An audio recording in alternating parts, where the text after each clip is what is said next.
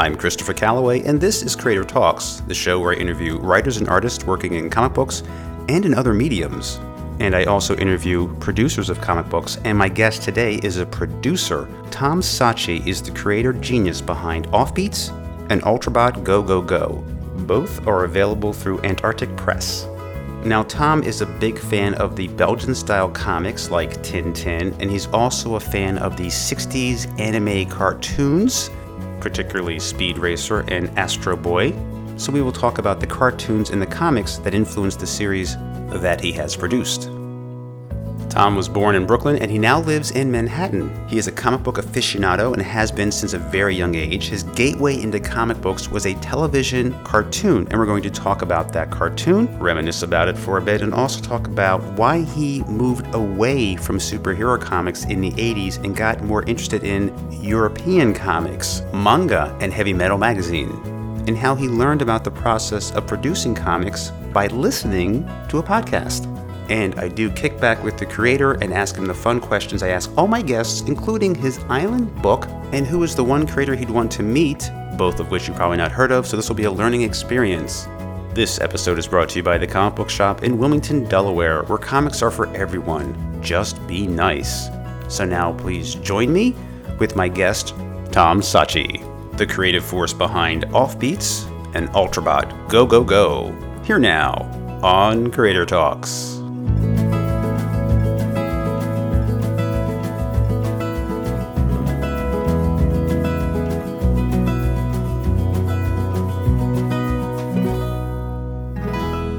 Welcome to Creator Talks. Hey, thanks, Chris. Glad to have you here. And let's talk comics. You have loved comics since you were seven years old. Yeah, it's pretty much from watching the uh, original animated uh, Spider-Man cartoon when I was a kid, the one from the '60s, and that kind of like got me into them. I seen comic books like on racks when I was a little boy, but they seemed to be I don't know they were too colorful. When I was a really kid, I used to love those Toho movies, those giant monster movies, like Godzilla and Gamera. That's what I was all about. When that Spider-Man show came on, it was pretty groovy, and everyone said, "Yeah, it's based on like you know a comic book." They actually opened up a comic book shop, and this is in the '70s, so this got to be like 1976, I guess, 75, 76, and it must have been one of the first comic book shops in the country. They had all like back issues of like uh comic books of course like old marvel and dc my mom gave me like a little bit of allowance and i was able to get some comic books and famous monsters magazines and things like that. So they had like a ton of stuff. It was kind of neat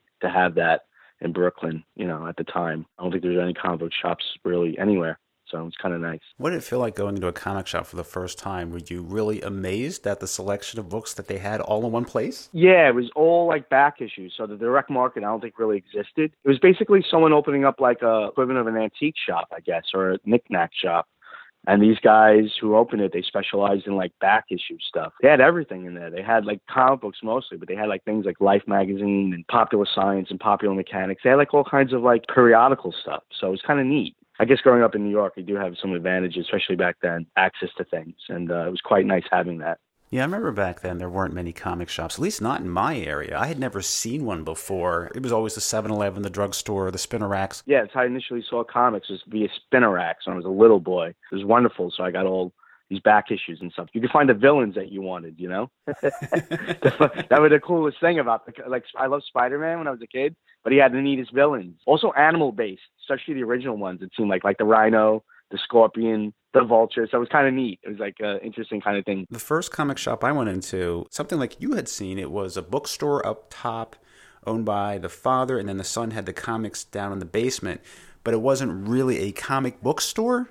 You know what I'm saying? But it had comics, and I was like, whoa, I can't believe they're all in one place because I would always just see the spinner racks. I never saw the back issues from the 60s, and I had read about them when they were referenced in the comics, like, see issue number four where Cap comes back, and I'm like, oh, if I could ever see that. You know? Yeah, different times. Yeah. But the cartoon, I love that cartoon, the Spider Man 60s cartoon. There was something cheesy about it and cheap because they reused a lot of the animation. Yeah, I'm a little kid, though, so what do I know? I'm like, you know, I'm just watching it, so. I still think it's cool. Exactly. I don't care. I still like it. You're right. They did repeat a lot of the. uh now I think about it, I haven't seen it in such a long time. But yeah, like the guy would throw the boomerang like eight times. They would show the same, the same scene. Yeah, I remember that. And sometimes Spider-Man would talk, but it was from another episode. So they would just take the voice out, and his mouth would be you could see it moving beneath the mask, but he wouldn't be saying anything because they just reused the. Yeah. is, is, he eating? But what you're is not he doing? his mouth. You know, you have to worry about lip lip sync really. like you know, lip yeah, because you don't see his mouth. So as long as it times out right. yeah, there were a lot of cool shows back then. Like uh, CBS had Shazam, ISIS, Wonder Woman, the Hulk TV yeah, show. I remember all that stuff. Yeah. Yeah. yeah, When animation was bad. Yes. Oh yeah. it was like the doldrum. Yeah, your kids have it so made. Like, you know, they can watch animation whenever they want, access to it, and it all moves. I wanted Super Friends to be so much more. I'm like, will you hit somebody? That's why I did like the comics more because they did. They were even when I was like getting a little old. I'm like, yeah, these things are pretty cheesy, but the comics were cool. Like you know, they would show the motion in my mind anyway. I'm curious. There came a dark ages for you, like me. When I got into high school, I just kind of drifted away from comics. I lost, sounds like blasphemy. I just lost interest. I just wasn't really digging them, which was unfortunate for me because it was right before Miller and Simonson and Moore got really big. I stopped at just the wrong time, but why did you drift? Why did you lose interest at that time? It wasn't that I drifted. It was just that um after a while, when you read these superhero books, it's like watching a soap opera. It's the same thing. It was the same kind of uh material. One book I was really uh digging on, and I was and I read it from like the whole run was uh, Moon Knight, and I think pretty much by the end of that run, I was done. The original Moon Knight Sienkiewicz drew. So that was a really cool book because it actually evolved. You read the first issue and then you go to the last issue. Visually, this thing completely changed. So it was kind of neat. And I was going through adolescence. You could tell this guy drawing the book is actually getting tired of fighting villains a lot and stuff and started going these weird places towards the end. And um, I was very fortunate that whole independent boom started. And I was really getting into like other things like horror and science fiction and, you know, just anything that wasn't superheroes. I was really interested in that. So um, you had the companies like Eclipse Comics and Comico, First Comics. They're putting out some superhero stuff, but they're definitely going in other directions. And a lot of their books are in color, which was nice. You had to pay a little bit more. I remember there weren't like Marvel books; they were printed on nicer paper. So you had to spend like almost two dollars, which was fine. I was like, you know, I had an after school job, and you know, so I spent my money on that. Yeah, that was really cool. And Marvel actually started a line called Epic, which was kind of like Vertigo, you know, when DC started doing that. And they were doing some amazing books, like one of my all-time favorite miniseries by Ted McKeever called uh, Plastic Forks. It's one of the best comics I've ever read. It's incredible. It's kind of like if um Cronenberg, you know, like The Fly and uh, Scanners and films like that. Cronenberg meets uh, like John Woo or something like that you combine the two. It's a really interesting book. It was all hand painted. It was just beautiful. And that that was the direction. I said, oh, this medium can really go to places. It's not just superheroes and stuff. Because I was completely unaware of really the stuff from the 40s and 50s where comics would do all genres. But, you know, when I was a kid growing up in the 70s, all you got was superhero books. That and Heavy Metal magazine. That was like the really cool adult version of comics growing up. It was like uh, it was very hip because it was created by the uh, guys who were doing National Lampoon. I think it had something to do with that. Uh, the guys who printed the publishers of National Lampoon discovered European comics, and they were doing that, and that was awesome. It was like uh, when I was a teenager, I was allowed to buy that, and they got a subscription to that, and that kind of like changed my world. Discovering European comics and particularly Belgian comics, pretty amazing time actually. The '80s were nice. Yeah, I read a few of those uh, Epic, not the series that Marvel did, but they had their version of heavy metal called Epic that ran for a while that had some pretty cool stuff in there. Exactly. So that was like Marvel competing with heavy metal, yeah, back in the day. So it was interesting. Like people think like indie comics are kind of a new thing, but really, I would say by like 83, 84, it really becomes a, an entity. Like, you know, these small publishers uh, have a, a, distribution system. Obviously, you know, the first ever uh, direct market. They were flourishing at the time. I got out of comics when I was in college. I didn't have any money. so I, uh, I kind of took a break. Mm-hmm. Yeah, I took a break from them. When I graduated, Image started. I didn't like any of it. I thought it was terrible. I was like, what is this stuff? It was just superheroes on like steroids. Some of the artwork was okay. I didn't like any of it. So I was really like turned off to uh, comics for a while. And uh, at the time, I was living in San Francisco. I'm a former computer animator. I'm one of North America's first computer animators, and I was working uh, up in uh, San Francisco, and uh, I was just kind of like bored, and I wandered into a shop, and I said, "Yeah, let me see what's going on." And it was, it was uh, around like 1995, and it was mostly again like that image stuff. Was still holding on tight. But my inception, getting back into it, I always loved Stan Sakai, uh, Usagi Yojimbo. I remember reading uh, the first ever like issues of that in the 80s, around 95, I got back into Usagi Yojimbo. I picked up some trades. So I always loved it. And I couldn't believe he was still doing it. It was wild. It was an all ages book called Akiko. Akiko on the Planet Smoo. It was cool. It was great. By this artist named Mark Crilley. And that was a standout. I'm like, wow, this looks so cool. It was like it was different. It was um all like gray tone, but the ink lines are really bold. Found out later what he would do is he would pencil it scan the pencils in. You know, in Photoshop, he would put all this simulated like zipatone, screen tone, and then print it out, and then he would ink it by hand, the, the lines. So it gave it a very unique look, and even character design wise, it was kind of unique. So that was kind of like, you know, me getting back into it. I've always wanted to do my own comic since I was like in my early 20s. So that kind of like set the wheels turning for that. And how did you learn about the process to make your own comics? Back when we were little, it was like you work for Marvel, you yeah, work for DC, you, you hope or you do some kind of underground? I had no idea how they were made. Like I said, I uh, come from an animation background. You know, I knew how traditional animation worked, uh, though I never, I can't draw if my life depended on it and computer animation is quite a different beast. So I kind of like had an idea. I said, obviously they're thinking like, you know, hand-drawn cells. I was fortunate then to work at another animation studio in uh, Toronto, Canada. It was an amazing uh, experience. I was working on a fully computer animated series for children. So it was like a, a dream come true. It was like my Pixar. And uh, I befriended a, a really, uh, he's like my best friend, a gentleman named uh, Kaja Blackley. He was actually a comic book publisher. He, uh, ventured into uh, getting some uh, titles out. His uh, company was called uh, Mad Monkey Press, and they were doing these amazing books. Uh, the smallest book he had was eight and a half by eleven. They were all oversized, and uh, doing all kinds of different stuff: fantasy, some science fiction. One amazing book I loved called Darktown. That was like my entry point into that, and that was around that time in '95.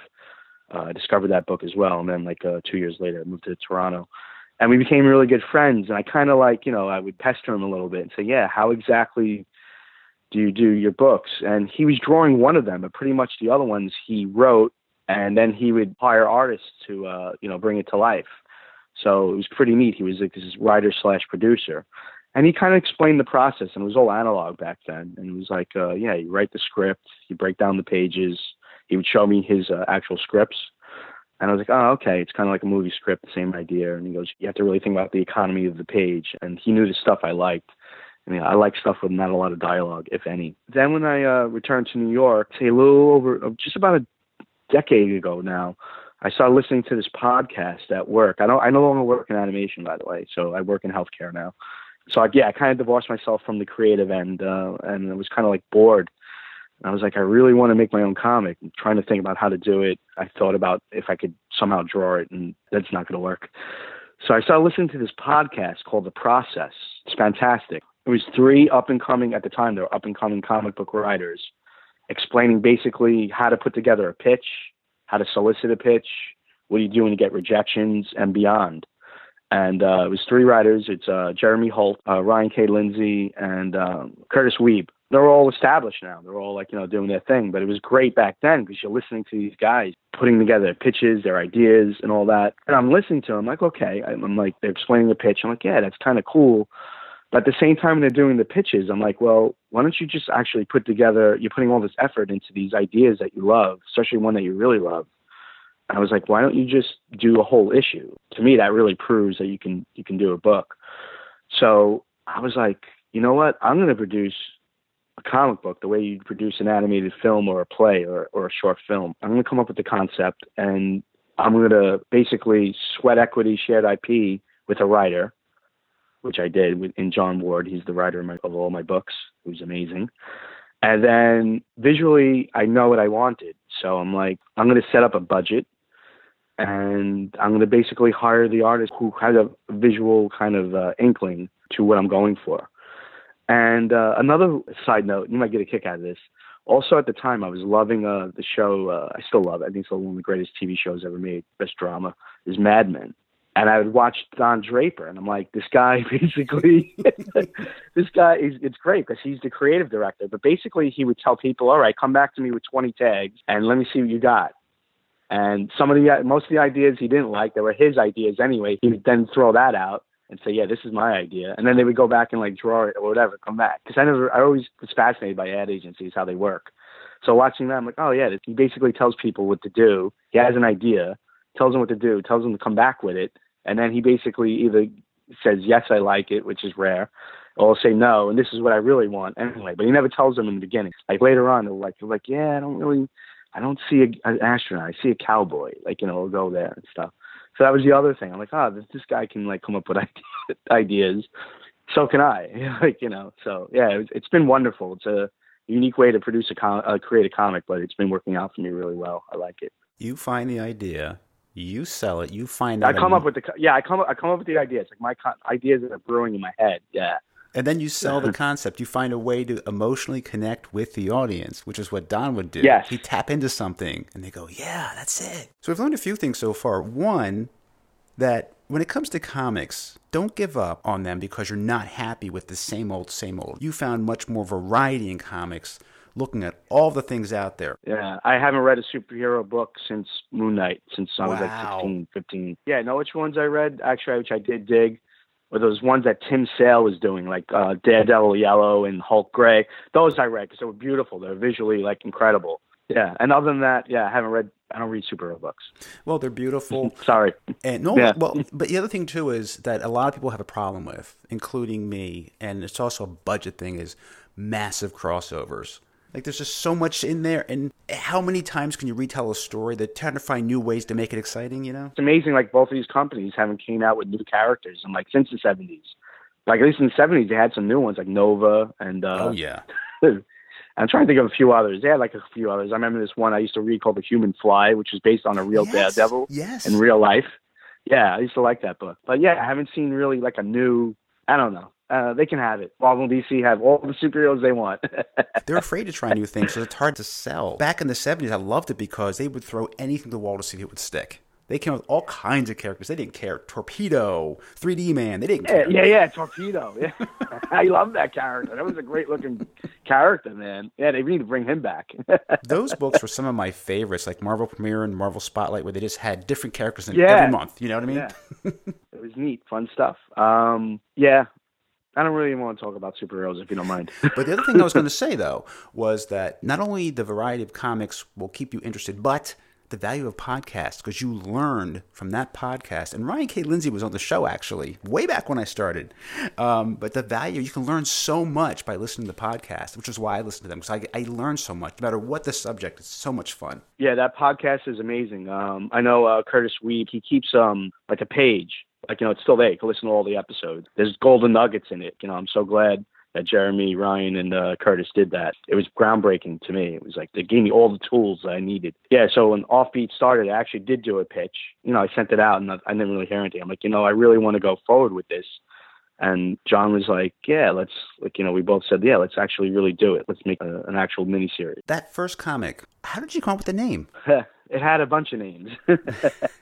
uh, I had several names at first, like about like three or four, but the one that stuck was Offbeats because it was of the era, it's of the time, like beatniks, jazz, the '50s. So, and there were no other comics with that name. I couldn't find any. so that was the other one. That was the other thing. Yeah, I'm like. I'm looking.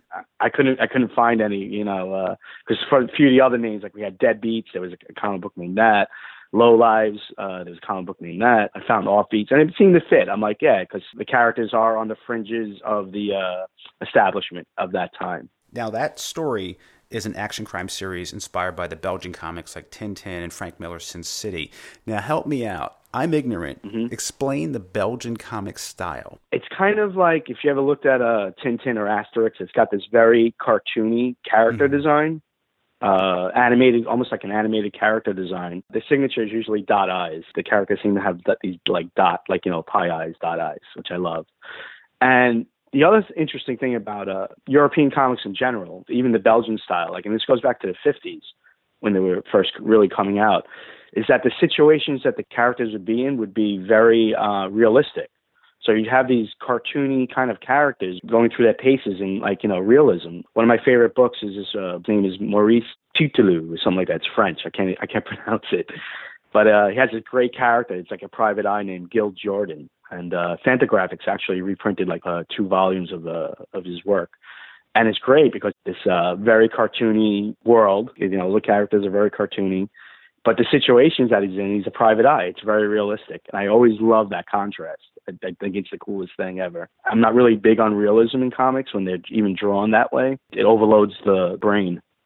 It's like too much information. You got to put together the panels in your mind. For me, anyway, I'm a slow reader. I love comics that are like almost like storyboards. They just go, and I don't like a lot of dialogue either. I'm not a fan of that. So I feel the art should stand uh, head and shoulders on the words. Like the art is really the um, like I would say the words are the fuel and the art is the engine, or you could say the words are the engine and the art is the car, and it goes. Now, why did you set the story in the 50s? What was the appeal to you there? I think I want to be born in like 1960 and work for Hugh Hefner. or actually 19 Actually, I take that back. Born in 1940, and then I'm 20, and I work for Hugh Hefner in some capacity. I just, I'm, I, I, it was unique growing up in the 80s because I was a teenager of the 80s. But all the films I loved, The Outsiders, Diner, Pope of Greenwich Village, they were all like these period pieces that usually took place in the 50s or 60s. And that was like my first inkling to that. I always loved the visual of it, the mid-century vibe. It's different. The advertising is very uh, low key. It's like there's no really heavy-duty billboards. There's no brands. People don't wear brands. It's very subdued. It's a different kind of vibe. Um, I kind of dig that. Now, tell me about your writer, John Ward, because he has the patter down of the dialogue. He really taps into it. Tell me about him working on writing the book, how you two collaborate on that. When we first contacted John, I was like, you know, we were spitballing, like, you know, how is this going to work? I just said a few things. I gave him like a few, like, you know, ideas I want. I said, look, the main character, he's originally from Pittsburgh. He's a mechanic and he's got, and he has to leave New York for reasons I won't say. The main character is a bit, is a trouble magnet, as you can see from the first issue, uh, Jim Rhodes. That's his name, Jim Rhodes. And I gave him that and I said, yeah, Nick, uh, he's very influenced by the beats. He wants to be a writer. Like, you know, that's happening at the time. It's like at its height. So New York, you know, the village is very beatnik central. Then I said I want an element of jazz in that, and he came up with the character of Booker Brown. Uh, he's like a streetwise, like you know, uh, hustler from uh, Harlem, but uh, he can play a mean sax, and they become intertwined. You know, they become friends uh, through circumstance. And in terms of like that slang, I wanted some of that. They spoke a completely different way back then, a lot of these guys. So I have this um, really cool book. It's called Straight from the Fridge. And it's all like slang from like the 20s to like the 60s. And it has like all these like cool like phrases. I mailed him a copy of the book. I said, yeah. I said, look at this book. It has some really cool stuff in it. He probably took some, you know, little snippets, little words and stuff uh, in that. So from that book, so it's kind of neat. Yeah, it really is unique about the book because I haven't seen that kind of dialogue in it before. We try not to use too much of it, be too much of a contrast. Like I can't understand anything. And there is a character in the book called Woogie. He's all, literally off the wall, like you know, he's like mental. He completely speaks in like this, like almost like gibberish, but it's interesting. We peppered it with that with that kind of stuff. Now the artist that you have on board, Giles Crawford, he's from Australia, so and really well done too. Tell me about how you got him on board for the series. It's wild, like you know these books now. Like you know if you want to be creative, because you you're not working with like 30 years ago. If I went through my own comic, it would be like it'd be either someone local or somehow the pen palette or something like that. So now it's like great. Like yeah, John Ward is British Canadian. He lives in Vancouver. Giles Crawford at the time he, he's American Australian. He's a dual citizen. At the time he was living in Pennsylvania, but now he lives in England. He lives in Manchester. I found him on Facebook. I have uh, quite a vast network of uh, artist friends on Facebook, and someone posted one of his like illos, and I followed it, and I saw he could do sequentials, and he has this natural uh, proclivity to uh, the Belgian style. And he loves Tintin. He was like, you know, he had these homages to Tintin. He just had this really cool style, which I loved. It definitely a European influence. He is a traditionally trained story artist, uh, animation story artist. So he had this like storyboard kind of style. So really, the more I look at it now, it actually feels more like a storyboard style to me than anything else. It, it's definitely has a peppered again with a Belgian kind of look, but it really is almost like storyboard. So it's kind of neat. He's amazing. He was able to do all four issues in like less than eight months. Oh, wow. And he did it all digitally. Yeah. Fast. I gave him a lot of leadway. I said, look, you know, I know this is like your first book, big book. Don't worry about backgrounds. It's all going to be against black. When in doubt, black it out. So I made it a little easier for him. So folks who like crime noir and stories set in the 50s, they would like this. And also, I thought another book that was similar in style that probably you would like too. Rock Candy Mountain that came out through Image. Kyle Starks did that. I like Kyle Starks. Yeah, his stuff is fun. He's um he's becoming quite a writer. That guy. I noticed. He's like actually writing and having other artists draw his books now. Now, your colorists, you have two, Dan Thompson and Lee Mielewski, who was on the show, actually. Lee's been on before. He's my color god. I don't want to work with anyone else. He's awesome. um, I initially had uh, Dan Thompson. He colored the first three issues. He's actually um, quite a prolific comic artist. Uh, he's quite talented. He was someone I was considering for uh, doing Offbeats, but he couldn't do it because he draws his own book. It's called um, Rip Haywire, homage to like Sunday strips, but it's really funny. Uh, it's got this really cool cartoony style. It's almost like uh, Alex Toth, a lot lighter, like uh, simplified. He does all his own colors, and his colors are really like brilliant. They're very flat and bold. So I thought immediately, I'm like, I don't want to go in a rendered realm. I want to go in that flat European Belgian. It is kind of the Belgian style too. Like back in the day, it was very flat and minimal. He did the first three, which came out fantastic, and then Lee did the fourth issue. He just basically piggybacked from Dan's stuff. And then Henry Barajas, I hope I said that correctly, did the lettering on all four books. He did uh, the lettering for all four books. Chose a really cool font. It kind of looks like a those Bazooka Joe kind of reminds you of those Bazooka Joe yeah. mementos. Remember? Uh-huh, I yeah, kind of reminds you of that the font that he used. So, yeah, it all came out really, really nice. I think my first time effort. How did you sell this idea to Antarctic Press? This book is quite old. it was finished uh, in 2013. It was done, uh, all the coloring anyway. The letters weren't there yet, and I was shopping around the first issue to pretty much every publisher. Pretty much uh, either got rejected or never heard from them. And then about like I'd say about a year ago, I'm friends with Austin Austin Rogers, who's affiliated with. He's an editor with Antarctic Press. And he's been following it for a while. Like when I first saw him posting like some pitch pages.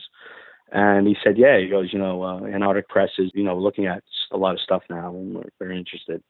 And I was like, great. I sent them all four issues that were done and lettered by that time. They said yes. Because it's all connections, as they say, right? yes. And now, where can folks find the book? How can they get a hold of copies of it? The issue number one is out now in, in the shops. So it will be out in Comixology uh, probably in about two weeks digitally. I don't know. How else would you get a comic book? Uh, that's the sad thing, isn't it? You would think they're so popular now. I wish they were like the guy Peter Simeti over at uh, Alterna. He's my hero. I love what he's doing. I would love to see comic books go back to like if you could buy a newspaper, you could buy a comic book. I love that idea. I'd like to see something go back to that. Yeah, isn't that sad? Like I don't know where. Else. I guess you can you can order direct from uh, also Antarctic Press. They have a website, so you could try that out as well. I'll put that link in the show notes so folks have it. And also, always try your local comic shop first because they're always willing to accommodate if they can. Now, you have something else you're working on. This is going to come out as a one shot to start with, but there'll be more. And this is Ultrabot Go, Go, Go. Why three goes? or is that just the way it's done in, in Japan? no, it's uh it's a play on a lot of stuff. So I absolutely love. It's my other passion. Again, it goes back to that late '80s, uh, around like 1987. They started uh, reprinting uh, Akira, which I loved and was in color, the first Akira manga before the movie came out. And I was loving it. I'm like, this is amazing. Like, and then I started discovering all these other Japanese comics like Area 88 and uh, Lone Wolf and Cub. And I just, you know, I was devouring this stuff. Pineapple Army, like all these Japanese books were coming out, and they were completely different from anything I ever seen before. But just in terms of pacing, I'd read the book in less than five minutes sometimes. Some of them, because there only be like 30 pages and you have to read the next story. But it moved. I'm like, wow, I've never seen so much uh, ferocity, so much uh, energy in a comic.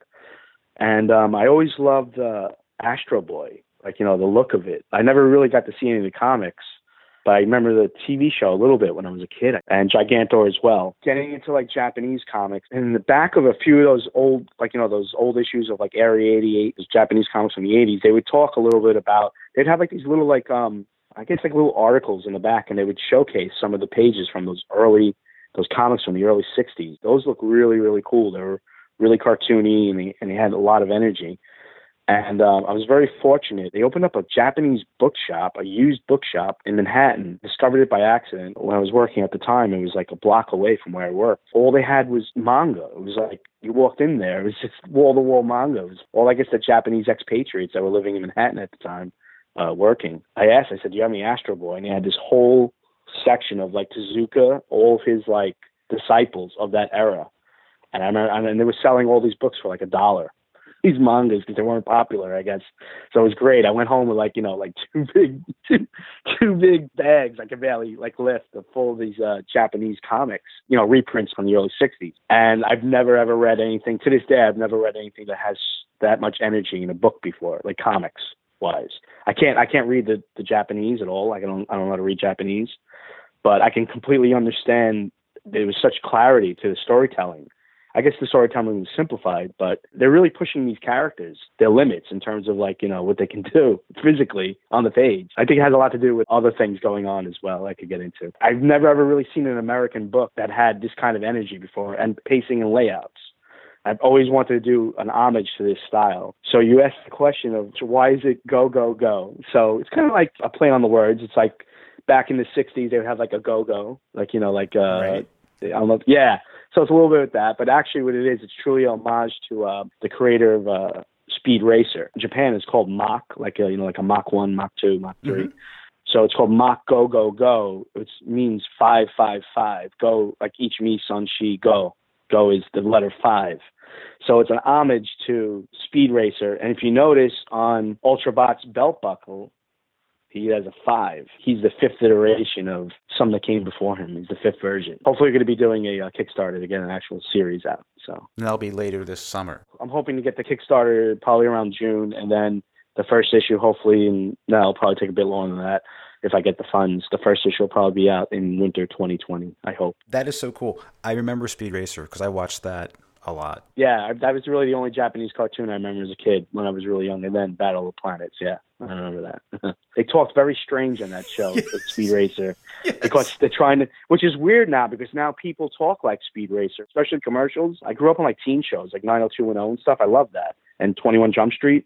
I tried watching some new teen shows like on Freeform. And I can't watch them because they speak so fast. They're like, it's incredible. The dialogue is, I'm like, whoa. I'm like the offspring of the MTV generation. And I'm like, oh, so they're like Japanese, but they speak in English. That was such a cool show. Yeah, Racer was so cool. I, can't remember the name of the episode, but I know there was a two-parter where there was this big race, and there was lava and volcanoes, and I just remember that one oh, being of the best. Great. Yeah. Remember that? Yeah, yeah. You should um actually they have this beautiful you could probably find it on the cheap on like eBay or Amazon. They have this beautiful um box set of the original Japanese comics. It's like right around the time the show premiered, Oh. probably like a year. Almost all these shows usually started out as manga. Like it, Huh. it seems to be the tr- yeah they all start out as manga and then they become anime. Even back in the 50s and 60s and stuff. Like Astro Boy was first a comic, Gigantor was first a comic, and then they become you know, become so popular, they created animated uh, content for it.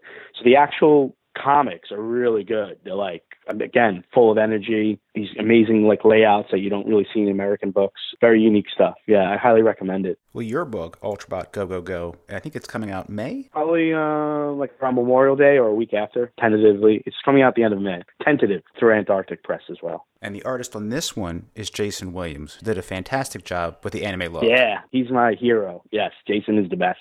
And the pacing is great. It's a breakneck pace, man. Things just move along. Yeah. There's no slowness in this book at all. Action, action, No. action. the most action-packed 22 pages you'll ever read. I stand by that. This is the first comic book idea that I had. This is like this goes back, yeah, like a little over a decade ago, probably like about almost 15 years ago. I had this idea came to me actually like you know that, like you ever have that lucid state when you're like waking up but you kind of mm-hmm. like dream like. That's where it came to me. I had an idea. It was more like Astro Boy, but this idea of like you know uh, Frankenstein or RoboCop, like you know his soul is now trapped in the body of, in this case, a giant robot. and uh, I had this idea for a while, but I needed to really find an artist who can draw it. And again, through Facebook, I found Jason's art. He just draws cartoony like no one else. Has this uh, really great uh, style to himself. Very modern, very contemporary, uh, very like Cartoon Network or um, or Nickelodeon. So I contacted him, and he was itching to do a book. And I said, "Look, I go." Uh, are you familiar with like uh, mid-century Japanese manga? And he's like, not really, because you know I know like Astro Boy and Gigantor and stuff. I said, look, I go, I have this idea. I presented it to John, and what I did was, it's really smart. This is what I recommend doing. If you're going to take the uh, the path of a producer of comics, like you know, you want to hire a writer and an artist, I recommend buying doubles of all your favorite books and sending it to him. Okay. So like with yeah with, with John, like you know, we initially started Low Lives. I sent him all the books that I love. Like you know, like I sent him a big box of like this is the kind of pacing, the writing I like, and he got it. There's not really a lot of dialogue. It's like the imagery is really carrying the story. And with Jason, I just mailed him a big box of like all these 60s, uh, like you know, Astro Boy and Cyborg 009, some Giant Robo. That's really like a big influence. This Giant Robo uh, uh, manga that I gave him. And then when he was looking at that, he was like, okay, I see what's going on. It took him a little while because he doesn't naturally draw like that. A little over a month, and he got it. He got the style, got the pacing down, the layouts. And John did an amazing job with the book. The script actually reads lightning quick, and it's very minimal, very little descriptions, just some dialogue. He really took that script and he made it his own in the image that I wanted. I really lucked out. The book I'm most proud of to date. Well, it looks great. And you also have Lee Maluski doing the colors, and he really killed it on this book because there's almost like a texture or grain to the coloring. Yeah. That looks really good. It is a, a love letter to the early 60s uh, Japanese manga. But I also wanted contemporary touches. Like I got rid of all the eye shines on the characters. You know, Japanese really they love their like shines on the eyes. I'm like, no, let's make it modern. We'll, we'll just make it flat and black. I wanted bright colors, and I said on the characters, pretty flat, but yeah, you can go off a little bit, a bit on the background. Yeah, there's some kind of nice stuff going on, a little texture to it, peppers it nice. So that's going to be a one shot, and then hopefully we'll see that Kickstarter coming up. Would it be the same team most likely working on it? Yeah, I really don't want anyone else to doing it. John's writing the script now, Excellent. I hope Jason. Jason said he wanted to draw it. Uh, I'll get back to him on that, but I'm hoping he can. And Lee again said, yeah, if his uh, schedule is not too tied up, he'll be able to color it. So it's really Jason. I, I really don't want anyone else to really draw it. He put a lot of effort into that to learn that style. So it'd be like a whole process again to do that, and I don't really want to do that. So he did such a great job. Very good. Well, looking forward to that. Do you have time for kicking back with the creator when I ask fun questions of my guests? Yeah. All right. Now you're working in healthcare now. But when you're not, what do you do for rest and relaxation? It's kind of tough. I work nights, mm, so it's okay. a different kind of vibe. Secret of my health, though, keeps me young. Um, I moved to Manhattan finally. I always wanted to live here. I'm finally living here now. So you know, I got a couple of like locals I like to go, local bars I like to go to, and I know you know I know some of the bartenders. Some of my friends, if they're not busy, they'll hang out. Um, I try to read when I can. I try to do that before I go to work and on weekends. Uh, still got a ton of books I'm going through. Not really too much. I just go see some bands sometimes. I love jazz, but it's unfortunate. It's a, become a premium in this city as well. Used to be a great jazz bar. It's gone now. Like so sad. I used to love going there. It was great. It was um, you know, no cover, no minimum if you hung out by the bar. And it was this beautiful round bar, and they had a nice stage for uh, trios, and sometimes up to like sextets would play. It was really nice. It's kind of rough when you work nights because uh, you think you have all this free time, but you still have to sleep. So before you know it, it's like you don't have to really get up for work, right? So before you know it, it's like, oh, it's one o'clock. I'm like, yeah, and I got to be in work in three hours. But it's nice though. It's a, it's definitely a de-stressor. I'm single, so also uh, dating is an interesting thing. You know, meeting women is a always been a unique proposition for me. So kind of fun. Yeah and not. it was good you're in Manhattan though, because if you want to meet a lot of people and you want to find places for good entertainment, you're in the right place. It's funny. I lived in a small town for a year, just a little over a year ago, of like only eight thousand people, and that was a contrast to say the least. you know, I like the suburbs, but only for about a week, and then okay. I'm a city boy at heart. Yeah. Okay. Thinking back to a favorite birthday of yours that stands out in your mind, what was that birthday and what happened that you remember? I have to say they've been pretty mediocre. Sorry about that. hey, uh, I will say this: had, a, I had, yeah, I had a great, and it's funny. The one I, I really enjoyed, I planned. It was my 40th birthday. That was a decade ago.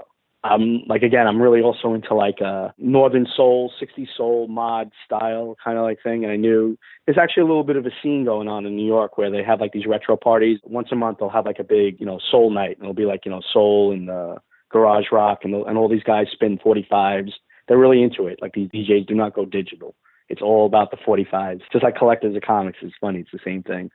And I had my 40th birthday at this uh, bar in Williamsburg called the Huckleberry, which is kind of a class act for Williamsburg at the time. It was a really classy bar, and I invited my friends and family. It was nice. You know, I got all decked out, wore a nice, uh, one of my vintage mod suits from the 60s, and you know, cut the rug and had a drink or two at the time, and it was nice. Yeah, that was like my favorite birthday when I can remember. Yeah, I tried to make a really big deal out of birthdays. It's like you know, I'm lucky to be alive, so you know, the, the, yeah, every day is a birthday.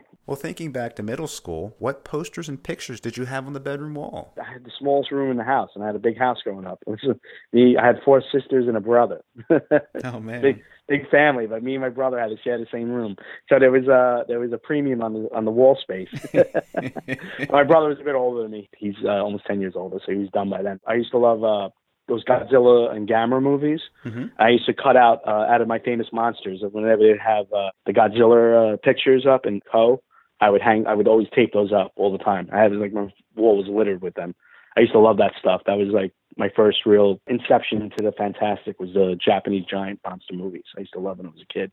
So I used to have those all over my wall. And this is the Desert Island book question. Okay, don't worry about survival. You don't need survival guides, but for pleasure, what is the one book you want to have just to pass the time, something that would make you think or make you happy? My all-time favorite book and it could be a graphic novel, right? It doesn't have to be. Oh, sure, absolutely. A, a, a, prose book. It's my all-time favorite book, regardless if it's a graphic novel or prose. I still think it's the greatest comic ever created, and no one knows about it, and everyone should.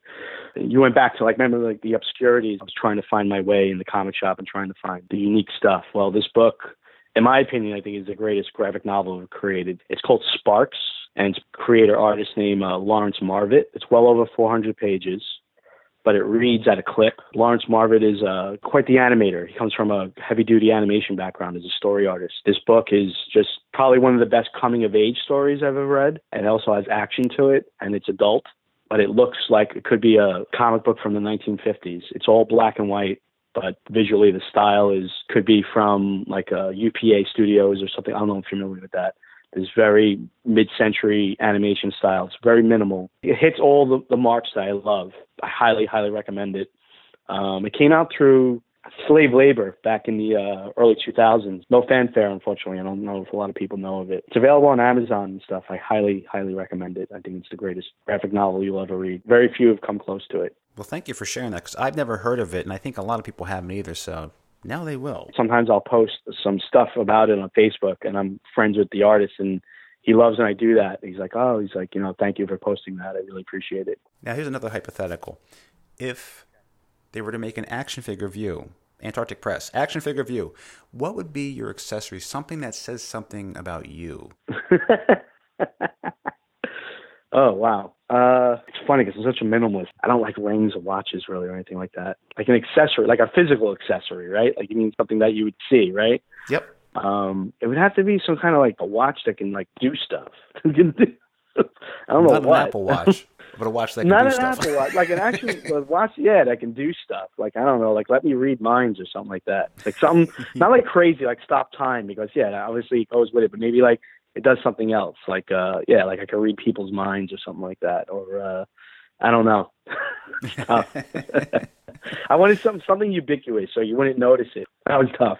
well, this one's easy. What is your beverage of choice when you're relaxing? Now, what I love is these uh, great sodas. I don't know if they have them in the rest of the country, but there's these great soda pops from this company called uh, Boylan. They made all, all cane sugar. They just do classics like cola, root beer, black cherry, Shirley Temple. Nice stuff. It's fun. So usually when I have like you know a slice of pizza or something once in a while, if I see it there, I'll be like, oh yeah, grab a bottle. And my final question who is the one person, a creator, either of comics or cartoons, that you'd want to meet in person that you have not had the chance to? He's supposedly still alive. He's a Japanese comic book creator, uh, artist, goes back to the mid century. He's the greatest comic book artist, in my opinion, ever. He's, and again, Americans don't know him. Um, his name is Sanpei Shirato. He uh, created mostly uh, feudal era Japan. It's about ninjas It's about a ninja clan. I would love to meet him. I believe he's still alive. He's in his early 80s. He's the greatest comic book artist ever. He's doing things in the uh, late 50s that Americans, in terms of storytelling, in terms of pacing, that Americans, I think they look at his stuff, they'd be like, I can't believe this. He's doing wide panels, action shots, everything. It's incredible. It's all black and white, you know, because that's how they did it back then. I would love to meet him and just say thank you. He's the greatest, in my opinion. Well, you're giving us a lot of good advice and a lot of good ideas, things to check out unsung heroes that we need to know about? Yeah, Sanpei Shirato is gonna be tough. In that early wave of manga, he had uh, two books come out, and other than that, and that's his later stuff. It's changed visually. It changed. It becomes more realistic, actually. So I guess that's what the uh, public demanded in Japan at the time. But uh, his early stuff has never been translated. If you ask me if I won the lottery today, I would definitely be, become a comic book publisher and I'd get the rights to all that mid-century Japanese stuff, especially his stuff, and translate it and get it out there. That's what I would love. But the stuff you have now, Offbeats, which is complete, and you can get it through Antarctic Press and coming up Ultrabot Go Go Go coming out at the end of May thereabouts. So look for that one shot. And Tom, thanks so much for being on Creator Talks. Thanks so much for having me. It's been great. Thanks, Chris. And next week, my guest is veteran comic book artist Rags Morales. Rags has worked on Countdown to Infinite Crisis, Batman Confidential, and the new 52 reboot of Action Comics, and as the artist of Turok and Geomancer for Valiant Comics back in the 90s, and he's returning to Valiant to work on Bloodshot. So, I will speak with Rags about the early days working in comics back in the 90s and working at Valiant and what he has planned for Bloodshot in the months ahead. And Rags has the best answer yet to what would be your accessory if someone were to make an action figure of you. So please join me next Thursday for that interview. Now, if you'll notice the acoustics of this podcast, it's a little more echo and ambient sound from the room around me. I've kind of thinned down things in the household. I have some very exciting news that I will share with you after my interview with Rags Morales. My voice is a bit shot. I just came back uh, from traveling to Las Vegas last week, spent the week there with the family. We all got sick except for my youngest son. We all picked up some kind of bug while flying on the airplane, I'm sure. And uh, we're just glad to be back have a chance to recuperate, get back to work, and get settled in before we make a very big change. So, uh, again, I will share that with you next week.